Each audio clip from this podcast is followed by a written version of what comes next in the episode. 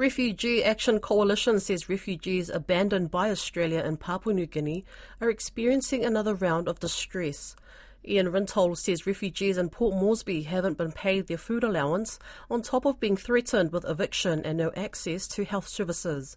Mr. Rintoul told Lydia Lewis there's a real risk vulnerable refugees will be booted on the streets with no support people haven't been paid their um, their food or, or um, income Uh, allowances. So it looks like the same. We've had this situation periodically over the the last uh, you know the last few months. Uh, but the Namura is the company that is responsible for you know paying the food allowances and their and their income allowances, and that just you know hasn't happened this week. So there's another round of uh, distress, uh, particularly coming on top of the uh, the threats over the last uh, few weeks, threats of eviction, and the fact that there things like electricity and gas and Wi-Fi have been progressively being cut off in their in their their accommodation. So nothing's nothing's resolved. It does the, the secret deal between the Australian government and the PNG government. You know, does look like the money the money has run out, and um, it's the, the squeeze is being put on the you know the people who are most vulnerable. Can you tell me more about that deal and why you are saying that it looks like the money has run out? Do you have any more indication as to what's happening and why uh, well, we don't know the terms of the secret deal. That's one of the you know one of the problems that we there have been now as a result of the exposés of the the fact that uh, services have been cut off and that uh, invoices uh, from uh, refugee uh, service providers have not been paid.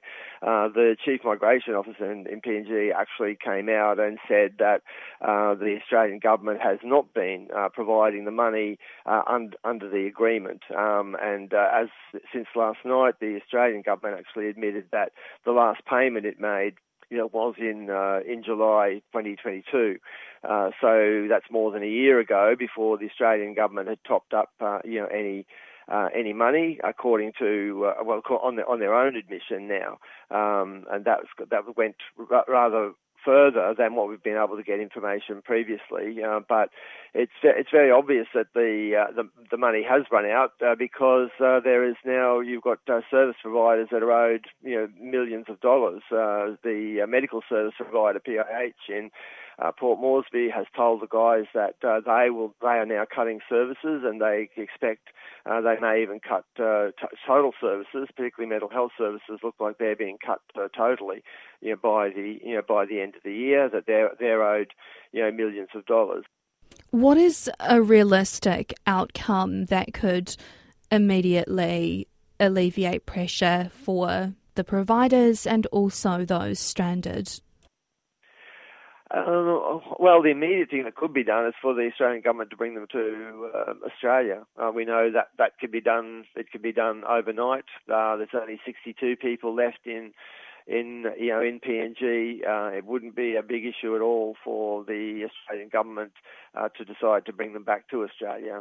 Papua New Guinea now is actually threatening to terminate the uh, their humanitarian program, as they call it. What would happen then to the refugees? Do they not have rights to certain support and measures?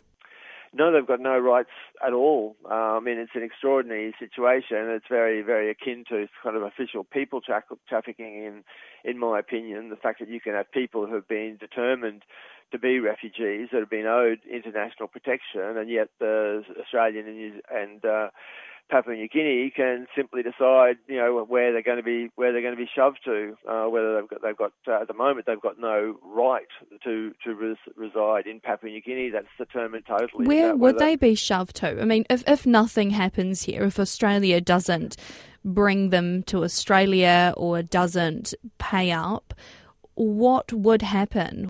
Uh, they'll be shoved onto the street. Uh, I think that's what uh, you've got refugees now in, in Port Moresby who live with their bags bags packed in, in case they are, um, you know, suddenly you know suddenly evicted. There's already you know one guy who's living in a car in uh, you know in Port Moresby. Uh, so that's been the problem right from the beginning. Can you just explain how severe the mental distress is, I mean, I've heard from someone else of one person who can't even do anything themselves, can't even make phone calls, and is just yeah. lying down all day. So, can you just explain your understanding of the severity of their health?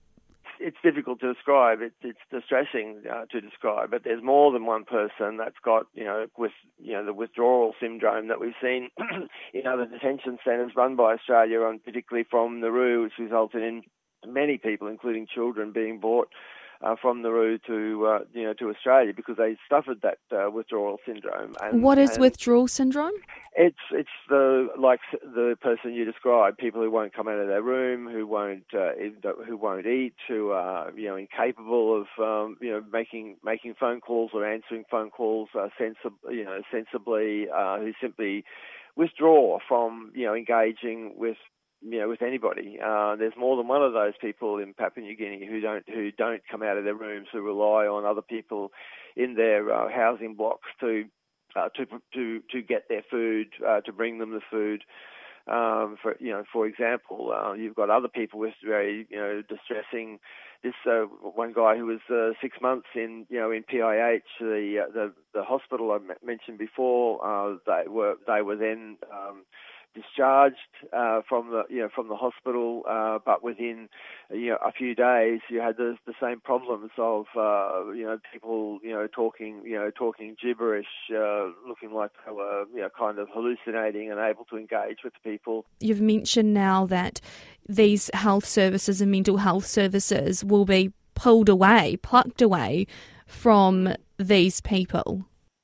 Yeah, that's that's that's right. I mean, there's already been uh, there already already been problems with that at the level of uh, at which PIH PIH has been willing to service the the refugees. It seems because you know those the, the funds have know, have dried up and they've not been willing to actually provide the services that they had you know, in the you know in the past, the offshore detention, the use of Nauru and Papua New Guinea was all, always a you know a convenience for uh, a very well developed government, you know, to push onto uh, countries that were compliant because uh, the Australian government effectively you know, bribed them.